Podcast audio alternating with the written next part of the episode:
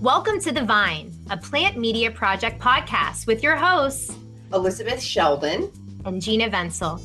On today's episode, we have Hadas Alterman and Adriana Kertzer, two out of the three female partners of the recently launched Plant Medicine Law Group, a law firm serving the psychedelic and cannabis space.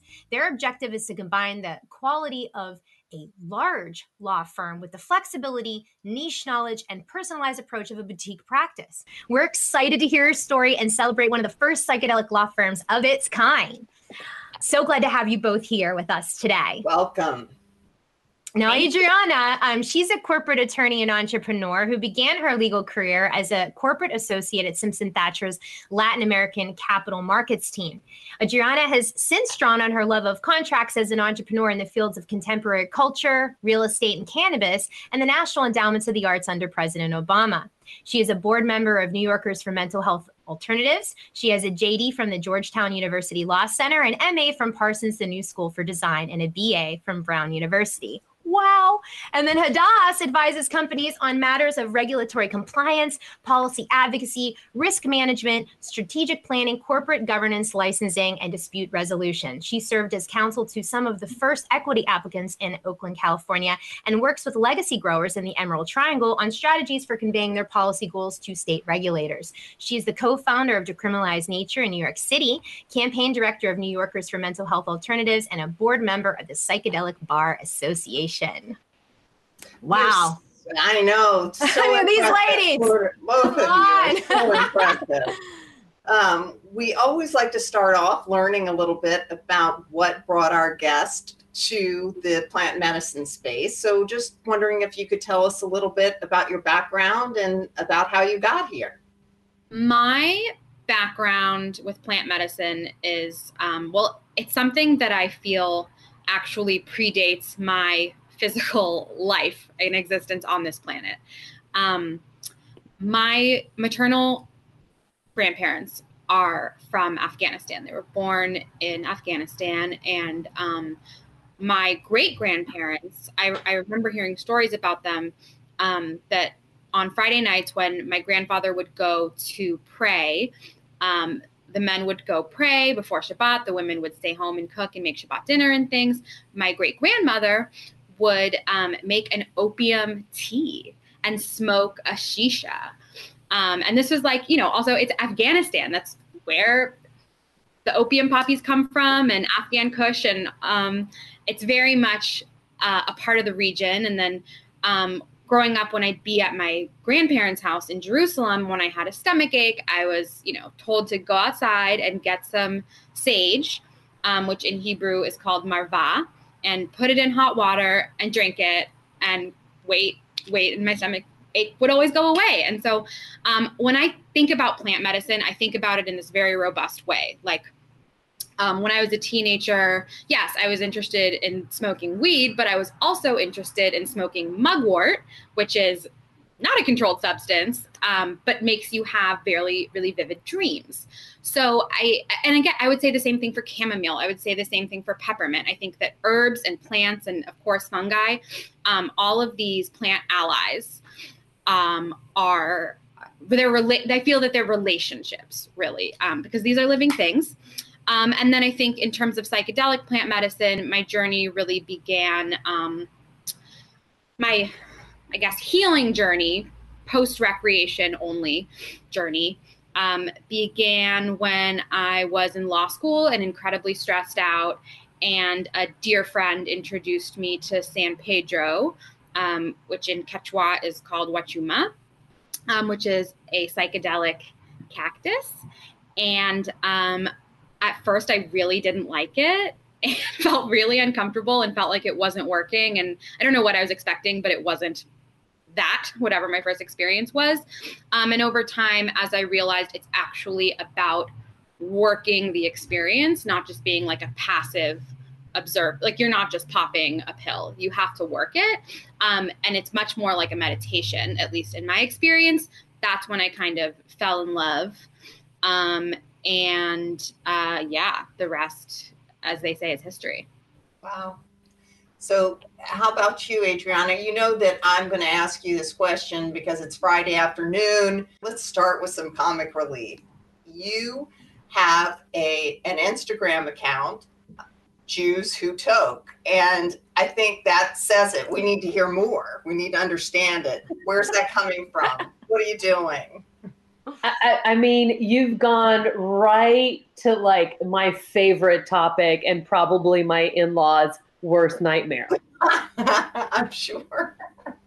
Which, by the way, later in this conversation, we can talk about, you know, how we're going to tell my in laws that I started a psychedelics law firm. But we can, we can maybe crowdsource some ideas but um, you know, Jew Who Tokes came about in the wildest um, way. I, I just sat down one day and was just like, what are the two things that I love the most? And do I have the courage to start a project that just isn't immediately monetizable? I think as an entrepreneur, a lot of times I put a lot of pressure on myself to put my energy into things that I know how I'm going to monetize. Um, and and I was taking a very serious brain spa um, uh, a, a, year or so ago. And one of the things in the brain spa, one of the rules that I gave myself was that I gave myself permission to start something that wasn't monetizable. And Jew Who Tokes was born. I'm a Judaic Studies major uh, from Brown University and I focused on Latin American Jewish migration and feminist theory, um, and then came to become interested in the cannabis industry, uh, first and foremost from an aesthetic perspective. So after my first book was published by the Cooper Hewitt, and it was all about people using references to the Brazilian slums in the development of the branding of luxury goods. I kind of licked my finger and put it up in the air and was like, well, what's happening now? And this was over eight years ago. And what was pinging back on my very kind of good trend forecaster radar was that the packaging was changing for cannabis, the conversation for the brands was changing. And so that is kind of, that was literally how I entered the world of cannabis was with my um, cultural producer hat on um, and then and then Jew Tokes was born from like a natural reaction as I was talking to people for rebranding pot. I kept being like, there are a lot of Jews in this industry. More? Wait, you too? Um, and and it just it was so I then was like, well, maybe this is just a really low touch, you know, low cost way of just exploring, you know, this what seems like a natural, culturally funny, often in movies, stereotype of like the Jewish stoner. On the other hand, the people that work in the industry. On the another hand, the kind of like hidden cannabis user that's like orthodox and from and like in you know kind of in hiding and there are these facebook groups that i'm a part of that are like you know mom, like Orthodox moms who smoke, literally. Um, and so it was just that I was like, well, huh, if there's a way that I can destigmatize what the industry looks like um, slowly and profiling people, then it's and it's a funny a funny way of doing it. Well, fast forward before COVID, we did two in person happy hours in New York that were awesome. People have made friendships um, people have gotten jobs as a result of Jew Who Tokes, and nothing makes me happier as a compulsive introducer and connector than to just like, you know, after hours be like just typing people's monikers and telling them like, you need to meet. It's almost like the stoned Yenta being like, after hours, like, I think you would love so and so.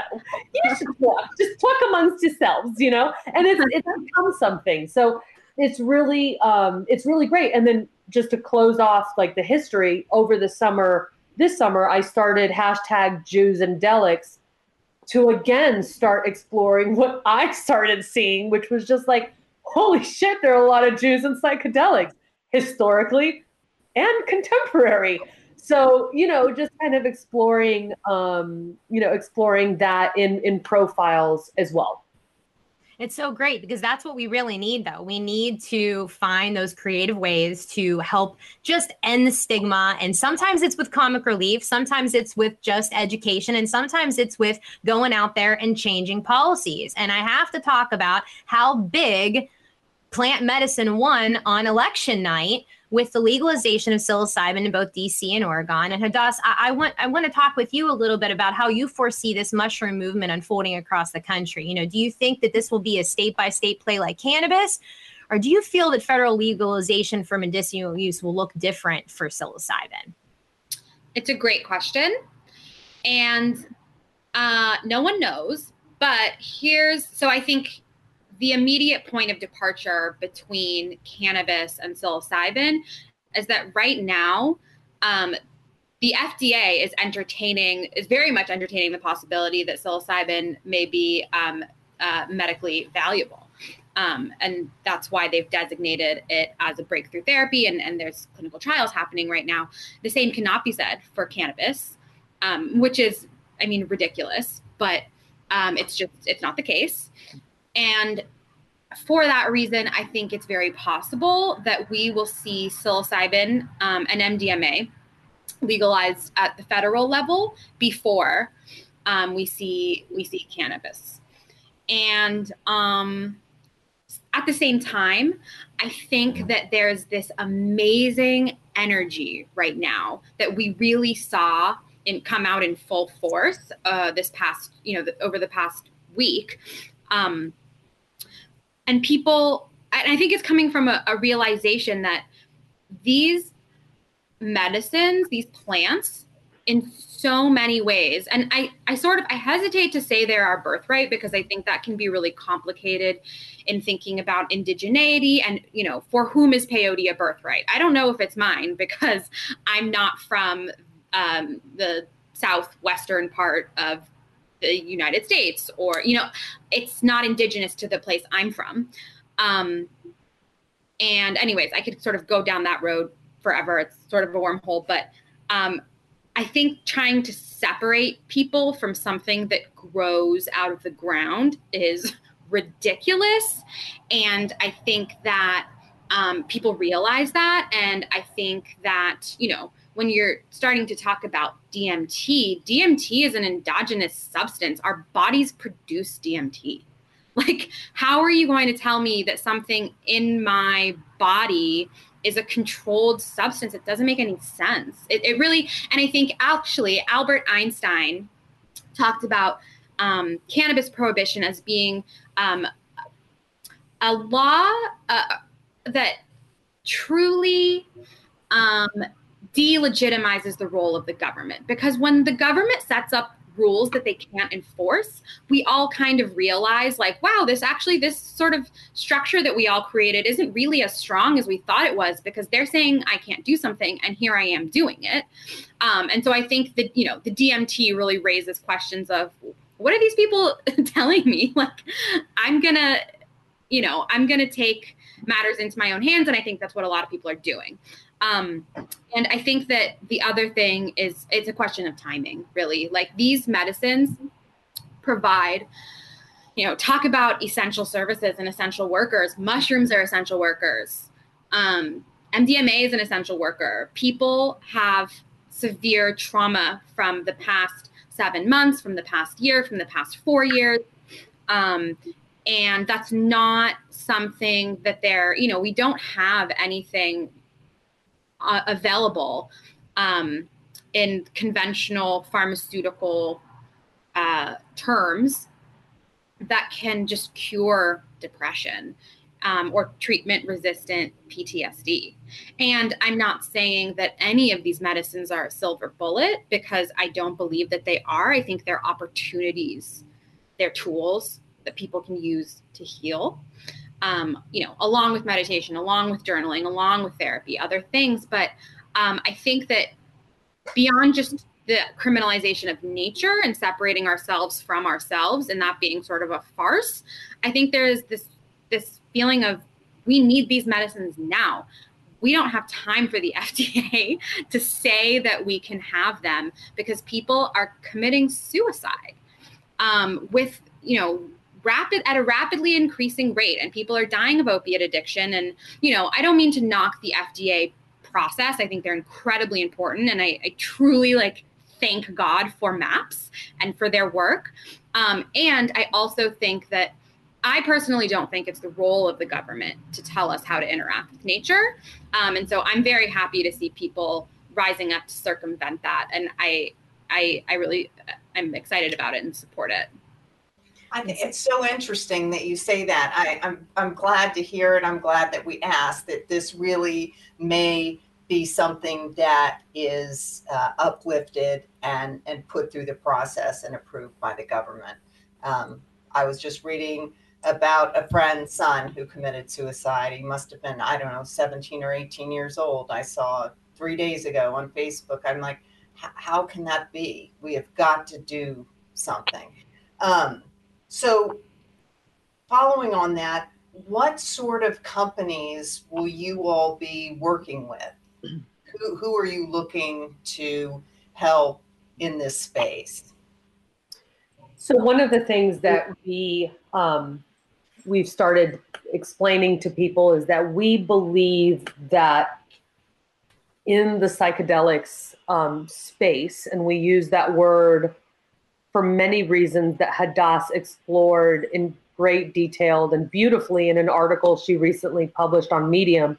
Why do we use the word space versus industry? But what we what we believe is that as psychedelic therapy uh, expands, as retreats pop up, as this whole world um, comes out from the underground and and multiplies, um, many different types of businesses will have to accompany it.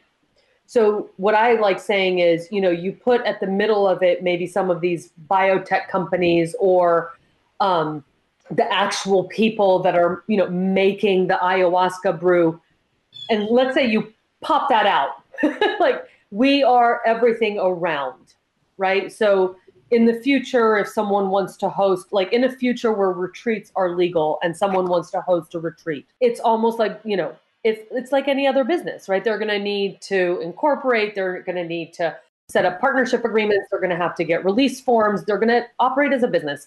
We want to work with them. Um, if there's um, a media company, a, a, a publication, um, a series of books, whatever. We want to work with them. The fact that it would be focused on the psychedelics space is what we're interested in because we really want to offer our sensitivities and our niche um, understanding to our clients.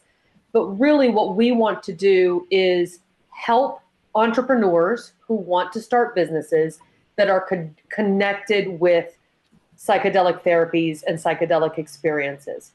Um, so we're coming out of the gate very, very um, explicit that the biotech world is not um, is not what we're aiming at. We're aiming at the whole ecosystem of culture and businesses that will, you know, grow around these therapies and these experiences.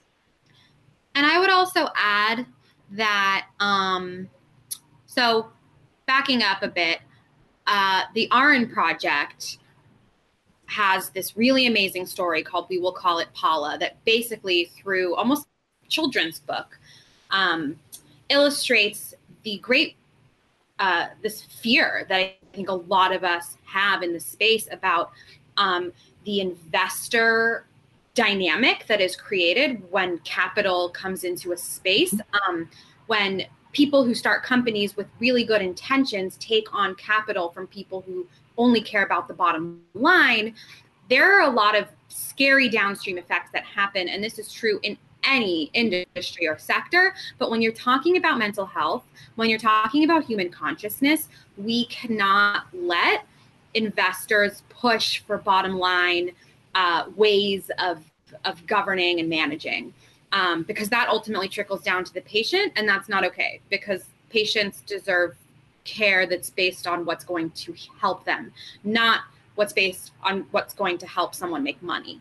Um, and so, one of the things that we're specifically interested in um, uh, both within the psychedelic and cannabis spaces and also in addition to is uh, alternative economy business structures and ways of governance that allow founders to maintain the integrity of the, the reason they started their company while taking on the capital that they need to meet their next growth, meet or surpass their next growth hurdle, because that is a reality when you're trying to scale a business.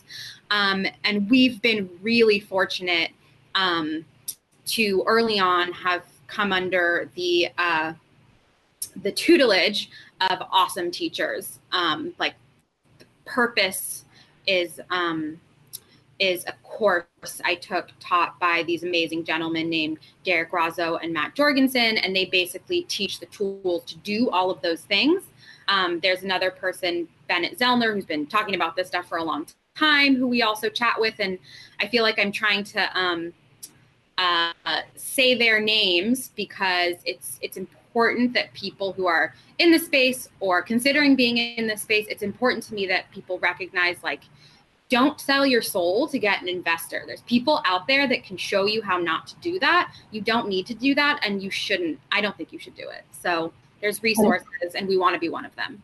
And to, to piggyback on what Hadas said, you know, we often joke that what we're doing at Plant Medicine Law Group is either going to be the best thing in the world or the craziest, worst idea because we're basically starting a law firm, which is a dying and struggling business model, you know, coming out of the gates strongly branded that we are women and immigrants. And we're targeting two industries and spaces that are not federally legal. One, you know, cannabis industry, okay, exists, but is a mess. And then the psychedelic space doesn't even get like, you know, have legs yet in certain in certain respects. So we're taking on and we're purpose driven so it's like we we know what it we have skin in the game in this conversation about um, thinking differently about about value and economic value and profit um, so we've got skin in the game and we want to be working with entrepreneurs that um, that also have skin in the game and i think that maybe that is something that we want to do differently in the psychedelic space that was done in the cannabis space. Yeah. Just such an important topic because we think about, you know, in most places, you know, psilocybin and plant medicine is still listed as a schedule one drug and yet we read time and time again about these mental health reports you know that the community is talking about you know specifically psilocybin's benefits with relieving depression anxiety and so many others like you know you've mentioned dmt and other more traditional uh, plant medicines but just you know entering into the space and the legalities of it all you know you know how where does this stand for you know i know you're specifically talking with so many of the businesses and getting them incorporated but you know just for some so many of our listeners that are you know they're reading about this they're hearing about these potential benefits that that these plant medicines could have but they know that it's a schedule one. So you know what is it around that? I mean you know if you suffer from these things you know how can you get access to these medications right now? You know if, if i know i've been seeing that these these retreats exist but is it illegal for me to attend them? And what are the kind of the laws around this? Because we have so many people that are interested in it and we're just not really sure about you know the legalities around it. Um great question. So without giving legal advice this is not legal advice i would say the following. One if you are struggling with your mental health find somebody um, someone professional, whether they're you know in the spiritual realm or the psychotherapy realm t- to talk to because even if that's not like your ideal thing i think something is better than nothing. So make sure make sure you're doing that. Um, two you can try to sign up for a clinical trial. Um, there are websites if you go to maps website um, i am almost positive that those that information is is uh, you can be can be found there. And I know that if you sign up for MAPS's newsletter, they sometimes put out blasts about um, clinical trials and participants in those. Um, and actually, there are certain clinics that are now being given sort of limited license um, to start doing um, psychedelic assisted therapy.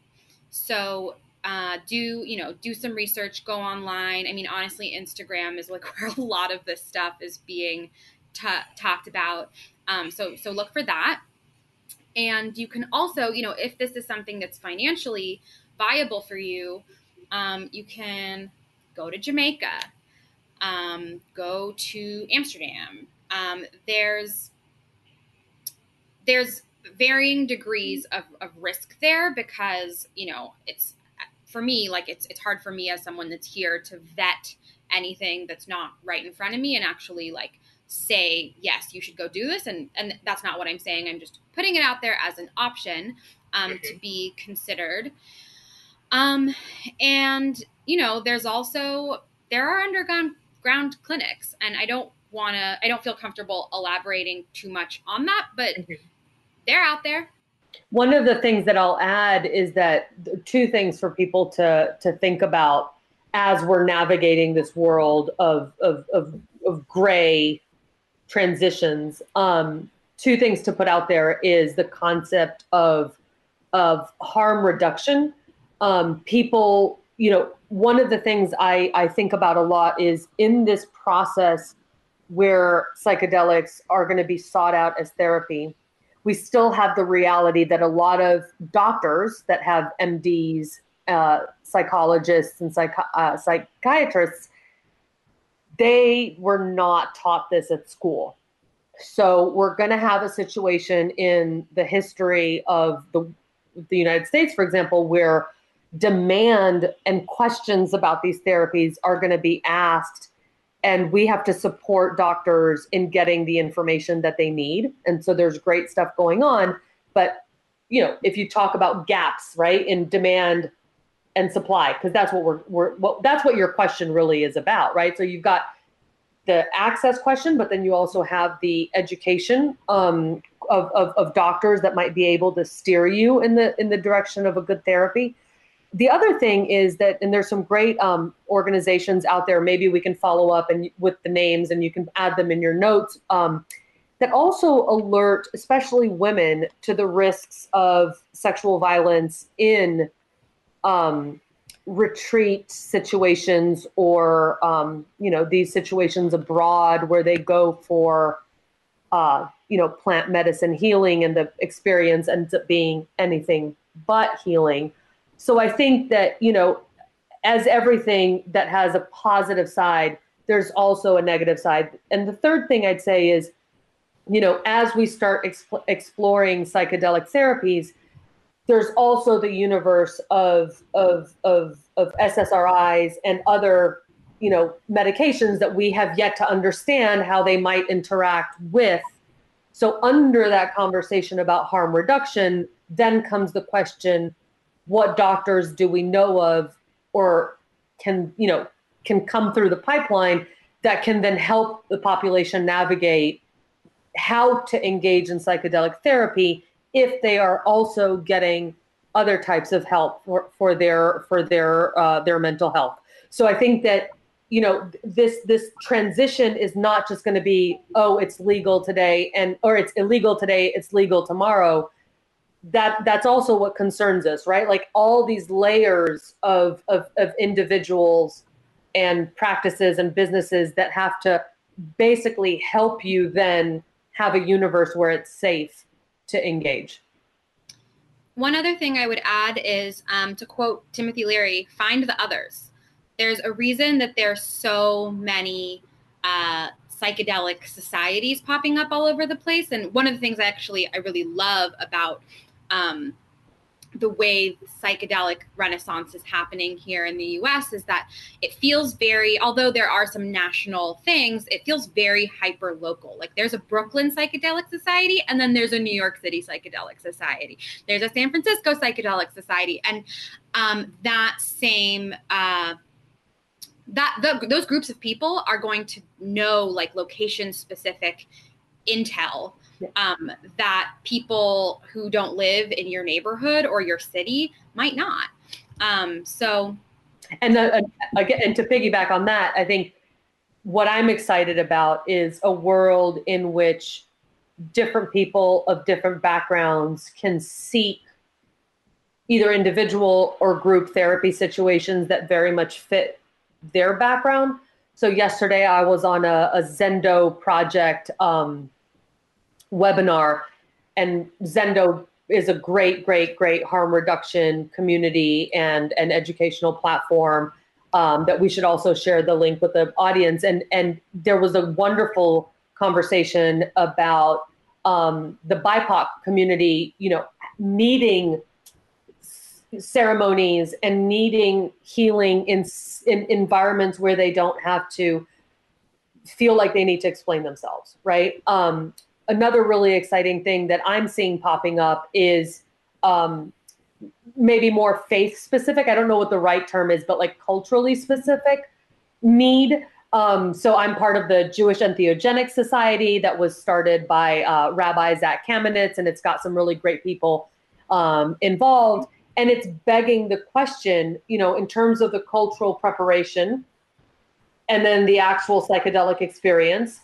and then the integration experience what would that look like if the vocabulary going into it and then integrating it into your life were more uh, a reflection of your culture? So i think so far tied to your question about where do people go for these things many of us haven't wanted to go to peru to have a certain experience because the vocabulary of that experience while amazing and appropriate and a great fit for some people may not be a fit for the other person or we want to integrate the experience into our religious calendar during the year.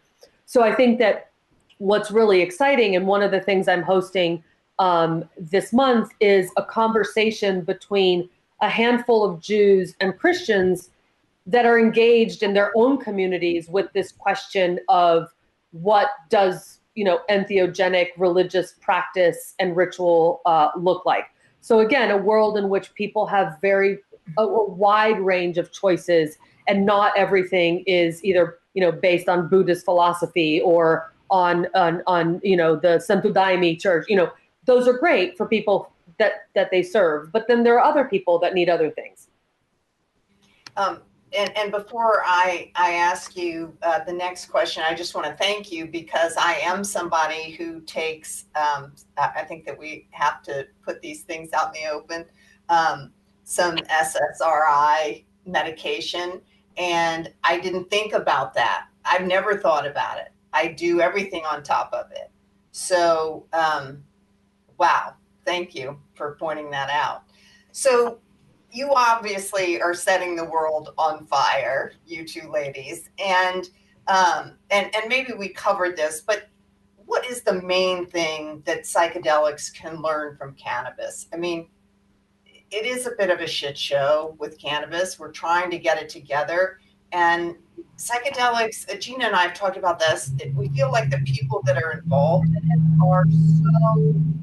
Um, I don't it's they seem to be a peaceful group and um, a thoughtful group, just the, the people that we're starting to come across. So um, maybe more maybe more forthright, like just really matter of fact um, yeah. with the psychedelic movement. It's like this is the facts, this is where we're coming from. Where with cannabis, we feel like there's so much just love of the plant and the culture that sometimes that oversees some of the kind of honest nature that we need to talk about how to move these things forward. Sometimes people just love for the whole culture around it um, gets in the way of some of the policy and the ways that we know that we need to move forward with this. So i think that i'll i'll answer that question by focusing on two things. One is science and the other thing is um, is equity. So i think the one we can debate i mean this is a larger debate among some people who know a lot about it but let's just say it simply for a broad audience. Um, the efforts by organizations like MAPS have really put science first. There also has been access to high quality substances or the substances needed to conduct these high quality studies in formal scientific settings. What upsets me to no end is that in cannabis, there was a desire to do the same thing. There is the desire, there is the ability to test the science of cannabis. Unfortunately, in the United States, the way that the DEA has limited the production of high quality cannabis for scientific studies means that we find ourselves in a vicious cycle where you have bad science because you have bad weed because you had bad access to good weed. So, you know, nothing is more frustrating than what Sue Sisley, you know, goes through, or, you know, the fact that if you go into a, an amazing scientific, you know, study, the participants are like, sorry, but the weed you're giving me is dank compared to like the stuff that I can get underground that is what I really need for my issue or for my for my you know for my my health condition or whatever it is that the study may cover. So I think that you have this almost like you're comparing apples and oranges, right? We can't be too critical about what happened in cannabis because it, it, it it's it's that vicious cycle. But psychedelics has been able, I think, has been able to learn from from that and come out um, science first the other issue is I feel like cannabis, the, the industry exploded. And then now people are asking questions about why are there so many white men at conferences? Why is the access to capital so problematic? How are we going to fix the problem with, you know, with this measure or that measure? And so I think that a lot of us are asking those questions about representation very early on, um, quite forcefully, quite politically, um, you know, to maybe avoid what happened in in cannabis. We'll see. We'll see how much of it, you know, we can do better. Um, I always, you know, the, the Debbie Downer in me always thinks that there's like an inevitability to capitalism and, you know, white dudes coming in. but, you know, we can hope. We can hope. And and thinking about that hyper localness that you had talked about before, and how you know specifically when I think about the decriminalized nature uh, propositions that went through, it was so specific to cities, right? You know, so we see Ann Arbor, and then we see this.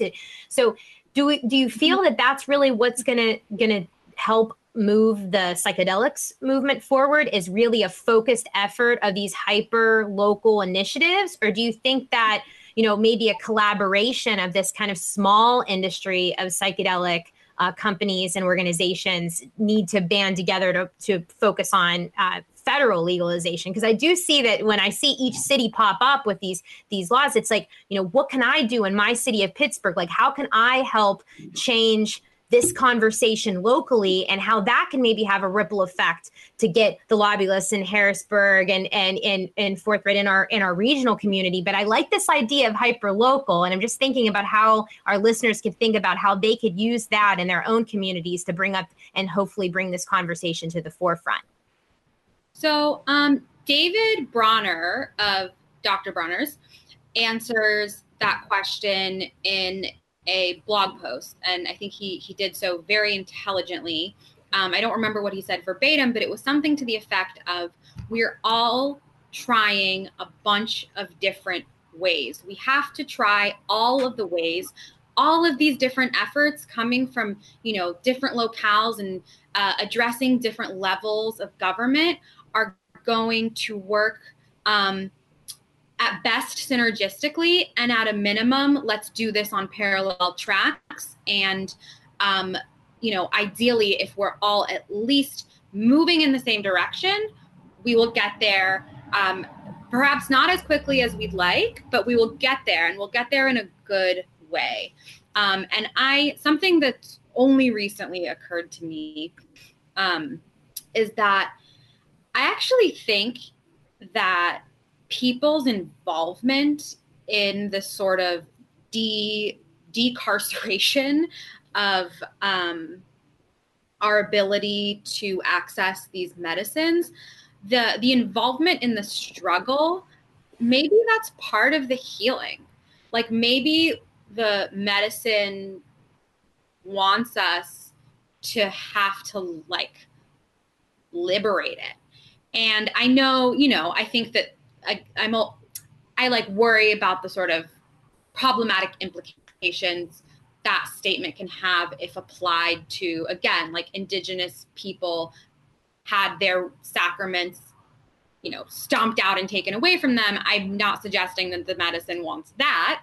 I'm suggesting you know maybe the medicine feels like hmm i think this white guy in portland would really learn a lot from organizing with a young black woman um, talk about self-help and self-healing and nature and you know joining together to appeal to city council. Um, or i think that this uh, college student would really be able to tap into her own power and intelligence if she were to read a statement um, in support of a city council resolution or you know some guy's going to write an article and people are going to give him feedback and he's going to realize that his opinions are actually really valid and necessary so i think that the movements are all working. And I think that they're working in the ways that they're supposed to. And I think that the only thing that's going to stop them is the ridiculous amount of infighting that we're already seeing um, that we could probably spend like a whole nother episode talking about. But honestly, why would we want to? and one of the things I want to add to that is, and it's interesting that in our own law firm, we have this dynamic where Hadas is very interested in legislative change and very involved um, in it. And I'm very interested in uh, contemporary culture. And, uh, you know, she and I could probably talk until the cows come home about, you know, what comes first or what is most important to changing laws. I would argue that it's actually culture. And so one of the things that I'm doing is um, working on an article, or it might have to be three, uh, collecting examples, let's say over the five or seven years, of how psychedelics have been mentioned in contemporary culture, movies, television, music, um, and so forth, and then analyzing, you know, a what's being said, b what's the trend, and and and c you know is any of this being educational or potentially nefarious towards the the larger psychedelic renaissance but I think that that's something that's very important. I, I mean, I could maybe we do need to have a follow up podcast. I mean, you guys are just launching your company, so let's let's come back here. You know, half a year from now, year from now, I guarantee you that the conversation is going to be so much different um, because you you are both um, and I can't wait to meet your partner as well. I mean, you you've just with the short amount of time we've been able to meet you, you know, we can see your passion and your energy to not only you know move this industry forward, but to truly help people. I mean, this is all rooted in a place of truly wanting people to find ways that they can help themselves heal and to be well, and you know that having that root in something and also being a law firm at the same time in many other cases doesn't seem like real life, but you are doing it in the in, in the flesh. And so i want to make sure that all of our listeners have an opportunity to connect with you and know how they can learn more about your business. So if you just want to talk about how you know we can learn more and how our listeners can find you you know we, we really want to watch this journey as you have now just recently launched. We're very curious in following you along uh, on your journey. Excellent. So absolutely. Um, many many many ways of contacting us. Our website is plantmedicinelaw.com uh, please send us an email at info at plantmedicinelaw.com. Uh, one of us humans will absolutely respond. Uh, we are uh, also on Instagram, also on Twitter, uh, also on YouTube, um, and also in real life. So chat with us. Um, we are happy to speak on panels. We're happy to speak on conferences. We're happy to help you flesh out your conferences if certain types of people are missing or if you want more fabulous people, um, contact us. It's awesome. We really appreciate your time with us today. so much. Thank you. Thank you. This was really fun. Thank you, Hadas Alterman and Adriana Kertzer, partners with Plant Medicine Law Group. And thanks to our listeners for tuning in to another episode of The Vine, a Plant Media Project podcast. Subscribe now wherever you get your podcasts to get cannabis and psychedelic news and updates visit our website at plantmediaproject.com.